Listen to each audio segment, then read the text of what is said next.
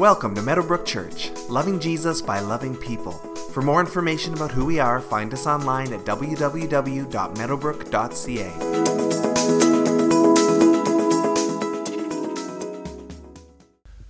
All right, well, it is Pulpit Swap Sunday, which you didn't know was a thing, but that's happening today in Leamington. And so uh, there is another church in town that you might be familiar with called South Point Community Church, and that's the church on Bevel Line Road. Uh, so if you've ever gone to the point, you've driven right past it. And that is another Mennonite Brethren church actually in town. They're part of our denomination, and so uh, they're a sister church to us. And so this morning, Pastor Mesh is there, bringing the Word of God there, and we have their pastor here, Dave Bretzloff, who has come to bring the Word with us today. Uh, Dave brought us a great word at the 9 o'clock service. I am quite confident it will be similarly great in the 11 o'clock service. And I met Gray, uh, I met Dave a number of years ago at a denominational thing, and had chatted with him over the years, and uh, have always just found Dave to be uh, just really in love with Jesus and really committed to what he does as a pastor. And a lot of wisdom there, a lot of charm there, super funny and uh, and super good looking and wealthy, and uh, just I did that the first service. We're just gonna raise the bar impossibly high for him to live up to.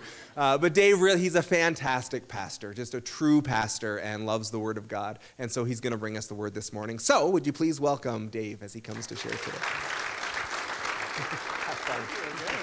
There we go. Hey, well, it is really, really fun to be here with all of you guys this morning. I need to get uh, a little oriented and uh, uh, put all my stuff down. Uh, but, you know, I don't know about all the things he said. What I do know is that the Bible's good. Um, it's got good stories in it, and I'm a sucker for a good story. Uh, and, and I've had the opportunity lately um, to hang out a little bit in the Old Testament and find some really, really awesome stories in there. Uh, stories that I learned in Sunday school, uh, but you tend to like, oh, well, that's for Sunday school, you know, that's for little kids. Um, but when you go back and you start reading through them again and you start realizing how rich they are, um, they're amazing stories. But it takes a little bit of work when you do it on your own. And that's sort of a challenge, I think, for most of us. Um, this story that I want to share with you today, particularly from Numbers chapter 13, um, is an amazing story. It has all the features of a, of a feature film. It has literally spies in it, 12 of them to be exact. Um, it has giants in it going into this incredible um, land that's fortified and, and, and, just an amazing, fruitful uh, place that's lush, and everybody wants to be there. Um, but the people of God just aren't sure if God's really going to give it to them. That's the challenge in the story. Now, when you read it through in the book of Numbers, I don't know how many of you read the book of Numbers lately, um, but you need a lot of water because it's a little dry. It's a little dry. So you need to be a little bit sympathetic to, to real life, right? In real life, the guy who wrote this book first had to make the paper by hand. Okay, that's a long process. Then he had to make the ink by hand. Then he had to make a pen by hand. And then he had to very carefully, with his own hand, uh, write it all out in Hebrew happy little letters. Uh, it was hard work. And so you can appreciate that in the Bible, a lot of these great stories that they were living and experiencing um, get kind of condensed. And so you have to read a little bit in between the lines and you have to do a little bit of work to kind of connect the dots and realize everything that's going on in these passages. Now, I have one more little confession. Um, I have ADD, um, and I have dyslexia. And so reading boring stories is really hard for me. Uh, and yet, um, I found out a while ago that the truth is that for almost all of time, uh, throughout history and almost everywhere in the world, almost nobody read these stories. They heard them. They heard them. They went to synagogue, uh, and the priest would unroll the scroll, or, or whoever was the guest that week, like Jesus at one point was a guest, and he had the scroll of Isaiah and he read it and he said, In this reading, this passage is fulfilled. And then they wanted to kill him. Um, it was, you know, just another day at church. Uh, so, so people always have heard the word of God proclaimed. Um, and so I don't know if it's just for young folks like me uh, who like computers, uh, but there's a website called BibleGateway.com, and it saved my life. Um, uh, because I can click on the little icon there that's the speaker, and it just reads it to me. And I get to listen in the car wherever I'm going. It's, it's, it's a lot of fun. It helps me out a lot. There's also, up in this corner here, uh, uh, some icons for old guys like me that can make the font bigger so that I can see it when I'm riding in the car. Um, and, uh, and, and, I'm just hoping uh, that if you'll indulge me for about almost four minutes, um, we could listen to this story. Uh, we'll just go through chapter 13 and, uh, and we'll let my good friend Max read to us, okay? Here we go. Verse 13 The Lord said to Moses, Send some men to explore the land of Canaan, which I am giving to the Israelites. From each ancestral tribe send one of its leaders. So at the Lord's command, Moses sent them out from the desert of Paran. All of them were leaders of the Israelites. These are their names. From the tribe of Reuben, Shammua, son of Zaccur. From the tribe of Simeon, Shaphat, son of Hori. From the tribe of Judah, Caleb, son of Jephunneh. From the tribe of Issachar, Igal, son of Joseph. From the tribe of Ephraim, Hoshea, son of Nun. From the tribe of Benjamin, Palti, son of Raphu. From the tribe of Zebulun, Gadiel son of Sodai. From the tribe of Manasseh, a tribe of Joseph, Gaddi, son of Susai. From the tribe of Dan, Amiel son of Gemalli. From the tribe of Asher, Sethur, son of Michael. From the tribe of Naphtali, Nahbi son of Vophsi, from the tribe of Gad, Geuel, son of Maki. These are the names of the men Moses sent to explore the land. Moses gave Hoshea, son of Nun, the name Joshua. When Moses sent them to explore Canaan, he said, Go up through the Negev and into the hill country. See what the land is like, and whether the people who live there are strong or weak, few or many. What kind of land do they live in? Is it good or bad? What kind of towns do they live in? Are they unwalled or fortified? How is the soil? Is it fertile or poor? Are there trees in it or not? Do your best to bring back some of the fruit of the land. It was the season for the first ripe grapes. So they went up and explored the land from the desert of Zin as far as Rehob, toward Lebo Hamath. They went up through the Negev and came to Hebron, where Ahiman, Sheshai, and Talmai the descendants of Anak, lived. Hebron had been built seven years before Zoan in Egypt. When they reached the valley of Eshcol, they cut off a branch bearing a single cluster of grapes. Two of them carried it on a pole between them, along with some pomegranates and figs. That place was called the Valley of Eshcol because of the cluster of grapes the Israelites cut off there. At the end of forty days, they returned from exploring the land. They came back to Moses and Aaron and the whole Israelite community at Kadesh in the desert of Paran. There they reported to them and to the whole assembly and showed them the fruit of the land. They gave Moses this account. We went into the land to which you sent us, and it does flow with milk and honey. Here is its fruit. But the people who live there are powerful, and the cities are fortified and very large. We even saw descendants of Anak there.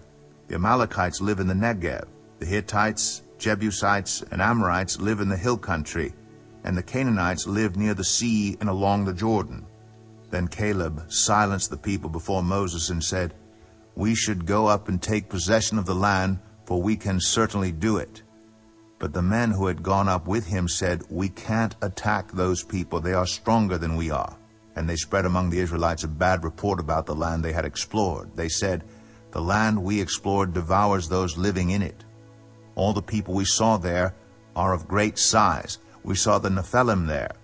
The descendants of Anak come from the Nephilim.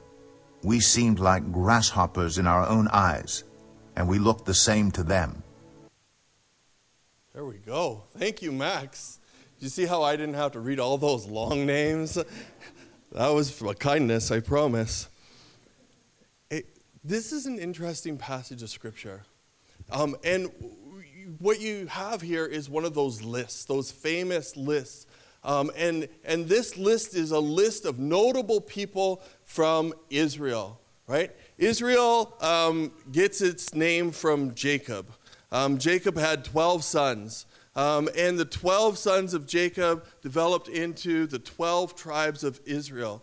Uh, and so these guys that Moses picks, or that were picked on Moses' behalf to go in, they're, they're like the princes of each tribe. They're not necessarily the chief of each tribe, but there's somebody very significant from each tribe because this isn't just a tour. Moses isn't just sending them in for a tour. He talks a lot about checking out the agriculture and um, all the different aspects of the land. Um, but the point of it is that they want to go in with military force and take over this land. So, what they're supposed to figure out is how to do that without destroying all the crops and all the vineyards and so on. How to attack the different uh, towns and villages and cities um, that are fortified um, in this area without causing too much damage. So, Moses wants some very well um, uh, educated leadership type people to go in and spy it out carefully, um, to make sort of mental maps, et cetera, et cetera, et cetera, uh, for this pending attack. And so these guys are notable. Um, and when we read through the list, we go, oh, so and so, son of so and so, son of so and so, son of so and so, son of so and so. I think I'm going to take a nap, right? But in each of these lists, uh, and I'm, I'm not just saying this just because I want you to read the list someday, uh, but if God wants you to read the list someday, I, I got to encourage you a little tiny bit here. In each of these lists, you'll find notable people, but you'll also find noteworthy people. And pretty much every list has one or two or more people in it that are noteworthy and can be an inspiration to us. And you find that here, especially in verse 6 and verse 16 Caleb and Joshua. Now, the verse 16 part here is just right after the list, and it's just this little addendum. Uh, it says, These were the names of the men Moses sent to explore the land. Moses gave Hosea, son of Nun, the name Joshua. All right, interesting. You see, it is interesting. Like, I just thought Joshua was Joshua. I didn't actually know that Joshua was Hosea, right? Uh, why wouldn't Joshua be Joshua? He has a book in the Bible, it's called Joshua. There's another guy, totally different guy, a few hundred years later, has a book, his name's Hosea. This is Joshua. Let's not be so confusing. Um, but, but if you do the work, right, and you understand, for a spy, um, we watch the movies, it's all exciting. But real spies, they live horrible lives, right? The shooting part isn't the part they want. What they want is the sneak in the back door, boring part, go through the files in alphabetical order, look for the one in the haystack that they need, right? And we need to be like that sometimes with the Bible. We need to be okay to do the boring parts and work through the Word of God and find the important parts. And if you start working this out a little bit, you discover some really cool things. Here's some cool things about Hosea and Joshua.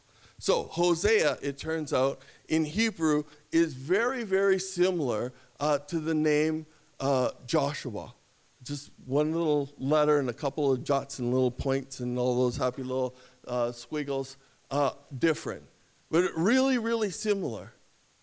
Um, so, why the change? You see, Hosea is this slave, right? He's living in the land of Egypt as a slave, and his parents, when he's a little beanie tiny baby, give him the name Hosea because they are hoping and praying that someday their child might lead the people of God to salvation.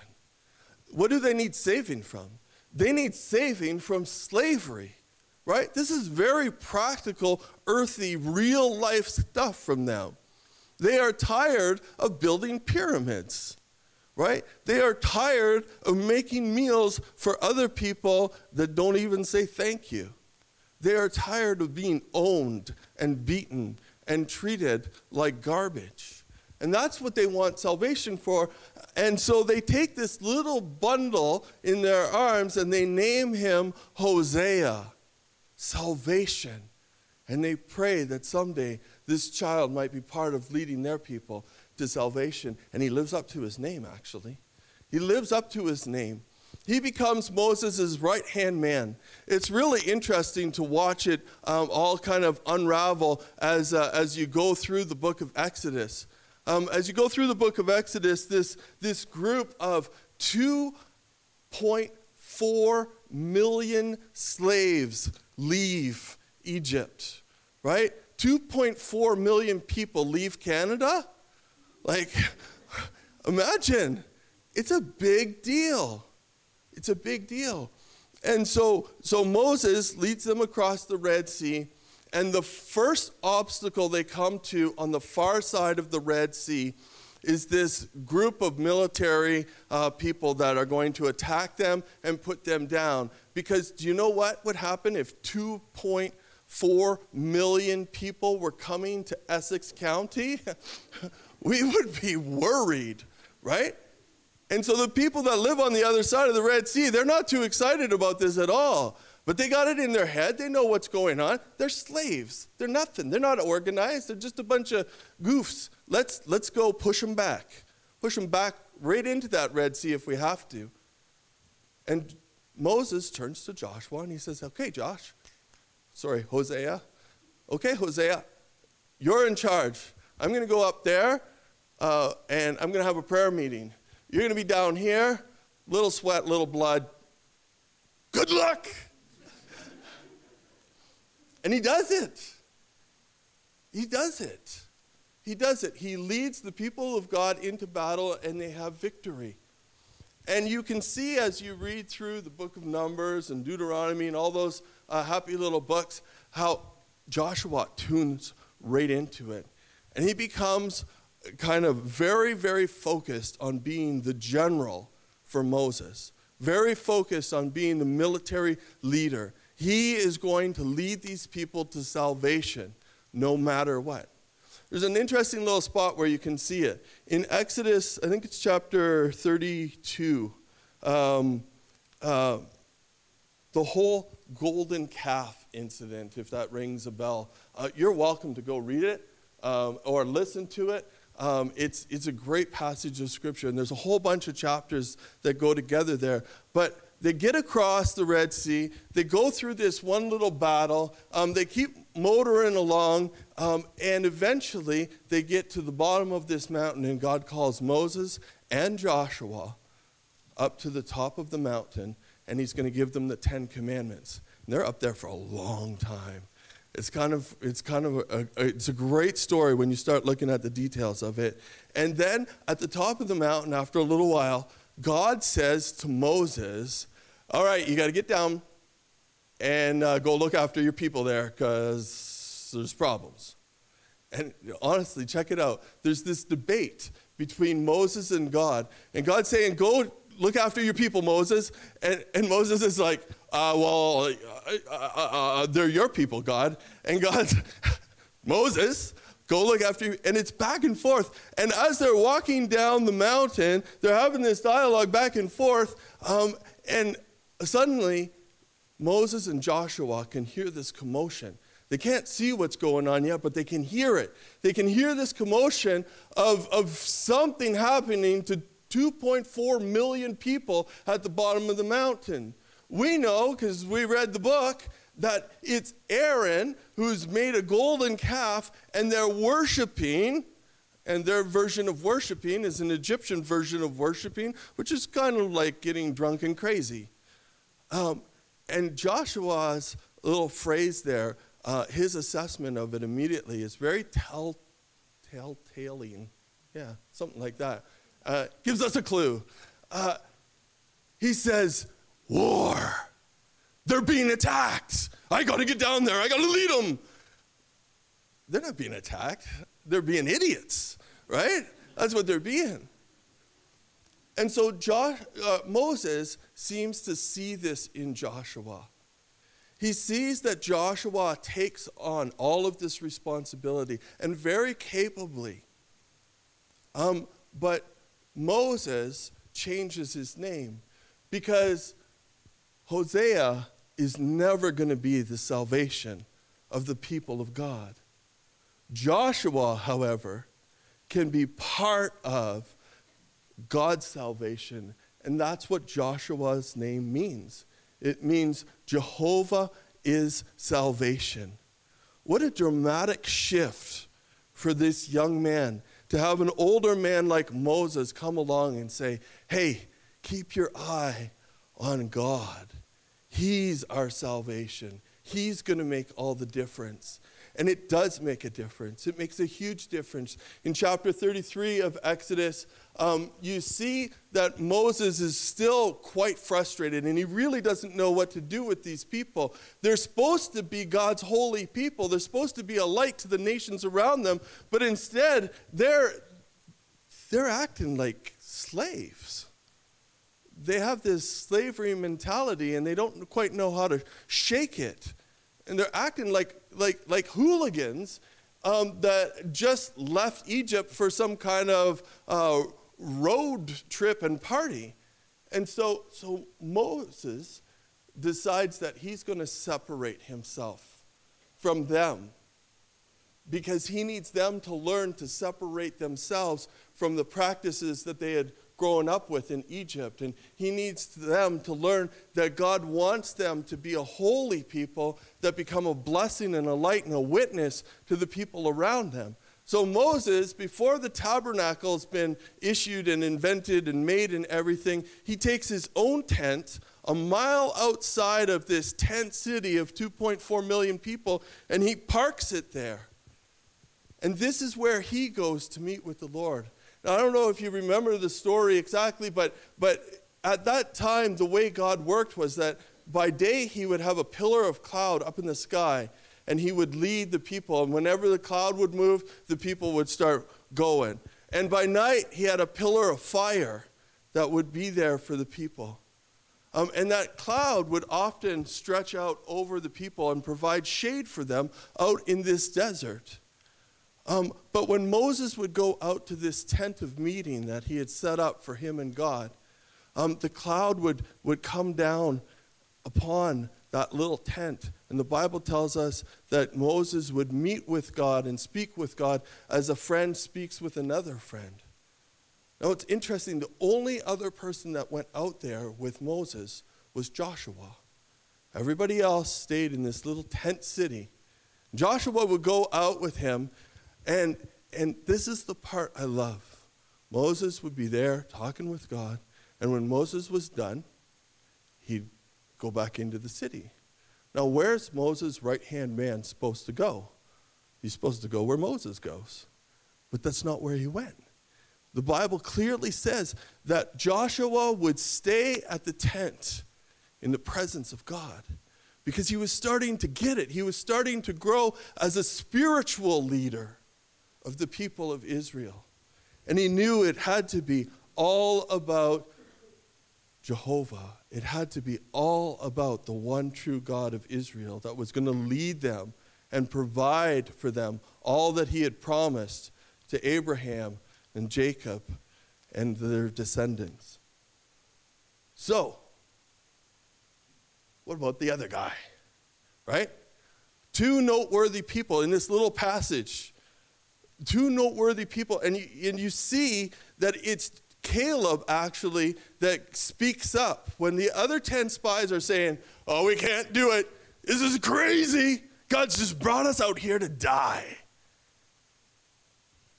Caleb has a different perspective. Caleb's the one that speaks up. I love this uh, verse here in just the very next chapter, in chapter 14. He says, and, and, I, and I wish I could insert my name. I wish God would insert my name in, in a verse like this someday. He says, But because my servant Caleb has a different spirit and follows me, what? Wholeheartedly. I will bring him into the land he went to, and his descendants will inherit it. What a cool verse. What's so different about Caleb? It turns out that when you uh, do the work and go through some of these lists that are in the Bible and so on, you find out everything's different about Caleb. Everything's different about him. So, in this particular passage that we looked at, uh, chapter 13 of the book of Numbers, it says that Caleb is the son of his father. And that's true. Um, what a revelation. So, but when you get to Numbers um, 32, there's another very similar list, and Caleb's in it again, but we get a little bit more information. Caleb, son of Jephnuhiah, the Kenzanite. The Kenzanite? That's an odd word in the Bible. What's a Kenzanite, right? Like you read it and you, you go, uh, I don't know what a Kenzanite is. So then you go to Wikipedia. Okay, don't believe everything you read on Wikipedia, but it has a lot of things to read there, and some of it's really, really helpful. And on Wikipedia, you find out that a Kenzanite is from the, uh, um, uh, a different kind of associated tribe, um, the, the, the Moabites. Um, but they're a unique group within that tribe. It turns out that Kenzanites were essentially the Mediterranean version of the gypsies. They tour around, they're nomadic people, um, and, um, and, and in English, they would have been called the Smiths. Right? We know the Smiths. We've met the Smiths. Everybody's met John Smith, especially. Um, and and they, they go around uh, little village to village, and they're tinkerers and they're, they're, they're people who fix things. I mean, so that's what they do. It's Len and Ron Bartel and their camels coming to a city near you. And so Caleb is different because he has a different origin. But somehow he's recognized what's happening with the people of God, his essentially cousins. And in Egypt, he became just enthralled with what God was doing. God was putting plagues on Pharaoh. God was working on behalf of his people who were, who were just a bunch of slaves. God seemed to care about the normal people, the downtrodden people, the people who just didn't have what everybody else has. And to him, it was a miracle. And to him, it was something that he desperately wanted to be part of.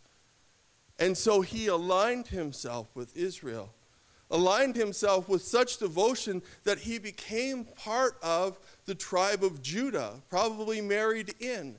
Aligned himself with such devotion that they couldn't deny him position of significance and leadership, even though and look at this. This is interesting. Again, it's Hebrew, but it's interesting. In Hebrew, the name Caleb and Caleb sound very similar, except Caleb in Hebrew means dog. And that's what they called him dog. They didn't like him at first. He was one of those. One of those. They didn't like him, but he loved their God. He loved their God. And his great devotion to their God um, eventually got him into a position within their community where he had the opportunity to go with Joshua and these other 10 men into the land that was promised to the people of God. There's great people of faith all throughout the scriptures that have a very similar story to Caleb. Rahab, right? From Jericho. Not an Israelite woman proper making tea, okay? Different kind of woman entirely. Ruth, right? She gets her whole book. Ruth, uh, just married in, faithful to a fault almost. Um, but God's plan, right from the beginning, as He explained it to Abraham, was that the people of Israel would be a witness, right? and that they would bless and, and graft in all the people and all the tribes and all the nations of the entire world. And what did Israel over and over and over again do? They got themselves in a holy, happy huddle, right? And they sang their songs and they worshiped their God and they got a little snobby. They did. And they talked about it in terms of them and us in a way that was different than how God wanted them to talk about them and us. Us, we got to go reach out to them. That's God. That's His big, big, giant heart. But that wasn't really the Israelis' big heart. And so you have these two guys, Joshua and Caleb, in this story that stand out in an amazing way. An absolutely amazing way. And it's an amazing story. We got spies going into the land, right? Love this. They get in there, okay? What have they eaten for the last number of months as they've been on this little journey? God actually literally sent them the wrong way um, so that they would have a little time to get organized before they got to the promised land. So they've been out in the wilderness for a couple of months. They're walking and walking and walking. What have they been eating? Manna. That's right. Manna loaf, manna burgers, manna cakes, right? Manna casserole tonight, special right? And they go into this promised land and they scope it out and they find a bunch of grapes so bountiful that they have to put it on a pole and two men carry it. Okay? This is not the invention of pole dancing, but these men are very happy. I promise. They're very happy men because they have my who's the tiniest, weakest person you know could carry the grapes I got at the grocery store the other day. A bunch of grapes in this little tiny bag, and, and, and the only thing that weighed more was the amount of money they wanted me to put down to buy them, right? This is a bountiful land, but this land has giants. Right? Do you remember that passage, that part of the passage as he was reading through? He keeps referring to it. He keeps referring to these giants. The Anakim, descendants of the Anakim. Anakim literally means long necked. Okay? Um, and, uh, and, and these are some big dudes, right? These are later going to be Goliath and his brothers. Um, these are some interesting folks. I don't know how many of you know somebody that's big. Um, at South Point, we've kind of um, done a lot of work lately with uh, a bunch of the Jamaican migrant workers because my Spanish is not good. Um, and uh, and oh, some of those guys are massive. They are big guys. There's this one gentleman that comes quite regularly to church. His name's Andrew. And when I put my hand in his hand, my hand disappears. Like my hand does not go around, it just goes in his hand. And I shake his hand and I just have this little thing in my head like, please don't hurt me. Right? He's a very nice man, but he's massive. These guys, these giants that live in this land are intimidating. Why are the people of Israel so intimidated by them? Okay? I'm intimidated by Andrew when I shake his hand because I don't want him to squeeze too hard. Oh, okay. These guys are looking at this land and they're planning on coming in and fighting in hand to hand combat with these giants. And I don't know if you know everything. I know they say, you know, the bigger they are, the harder they fall. But when they fall on you, it hurts. right? And so, so, so in the midst of this great story, Joshua and Caleb see it differently. If we look at this idea of spy goggles, I, I, I, don't know, maybe this is goofy, but I just thought it would help us kind of remember. Um, these spy goggles, when you have them on, what do you see? You see exactly the same thing that everybody else sees. Right? Exactly the same thing. Except you see it differently. Right? Night vision goggles don't make something appear that's not there. It's already there. You can just now see it in a hint of green, usually, I believe. Right? Uh, As good spy goggles, what, what else do good spy goggles have? What? Help me out here. Pardon? Lenses, yeah, like zoom in, right? That would be cool. What else could it have? Cameras, record, absolutely. Absolutely. I like this. We could we could start a company. I think we could. Right? X-ray vision, all of this stuff. But it's not going to help you see something that's not there. You're going to see exactly the same thing that everybody else sees. You're just going to see it differently. And Joshua and Caleb saw exactly the same thing that the other spies saw. They just saw it differently, which is awesome. How did they see so different? I believe the answer is this one little thing faith. God had grown their faith.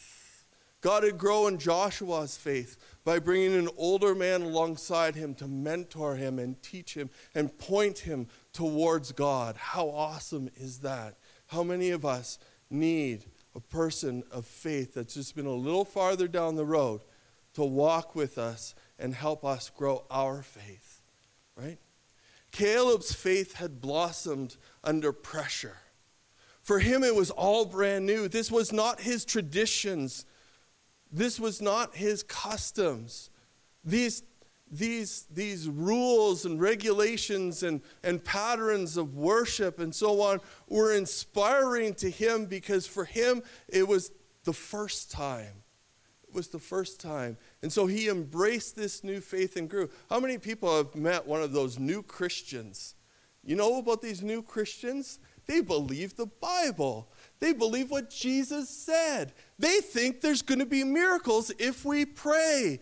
They think that it's a good idea to love your neighbor as yourself because the Bible tells you to, and then to tell your neighbor about Jesus because the Bible tells you to. They're crazy, right? And that's Caleb. That's Caleb. It's not crazy.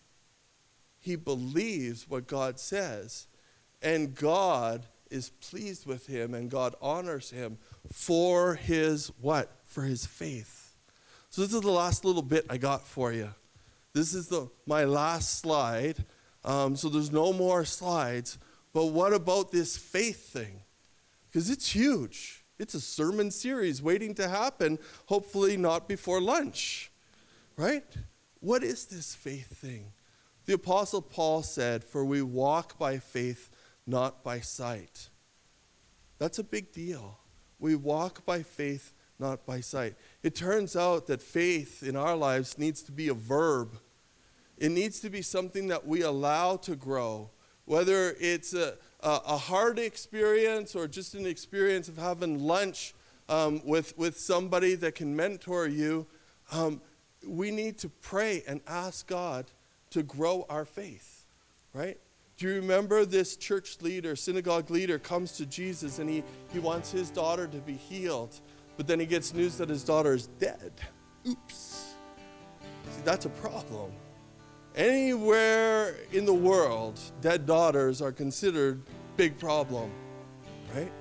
And Jesus tells that man, just have faith.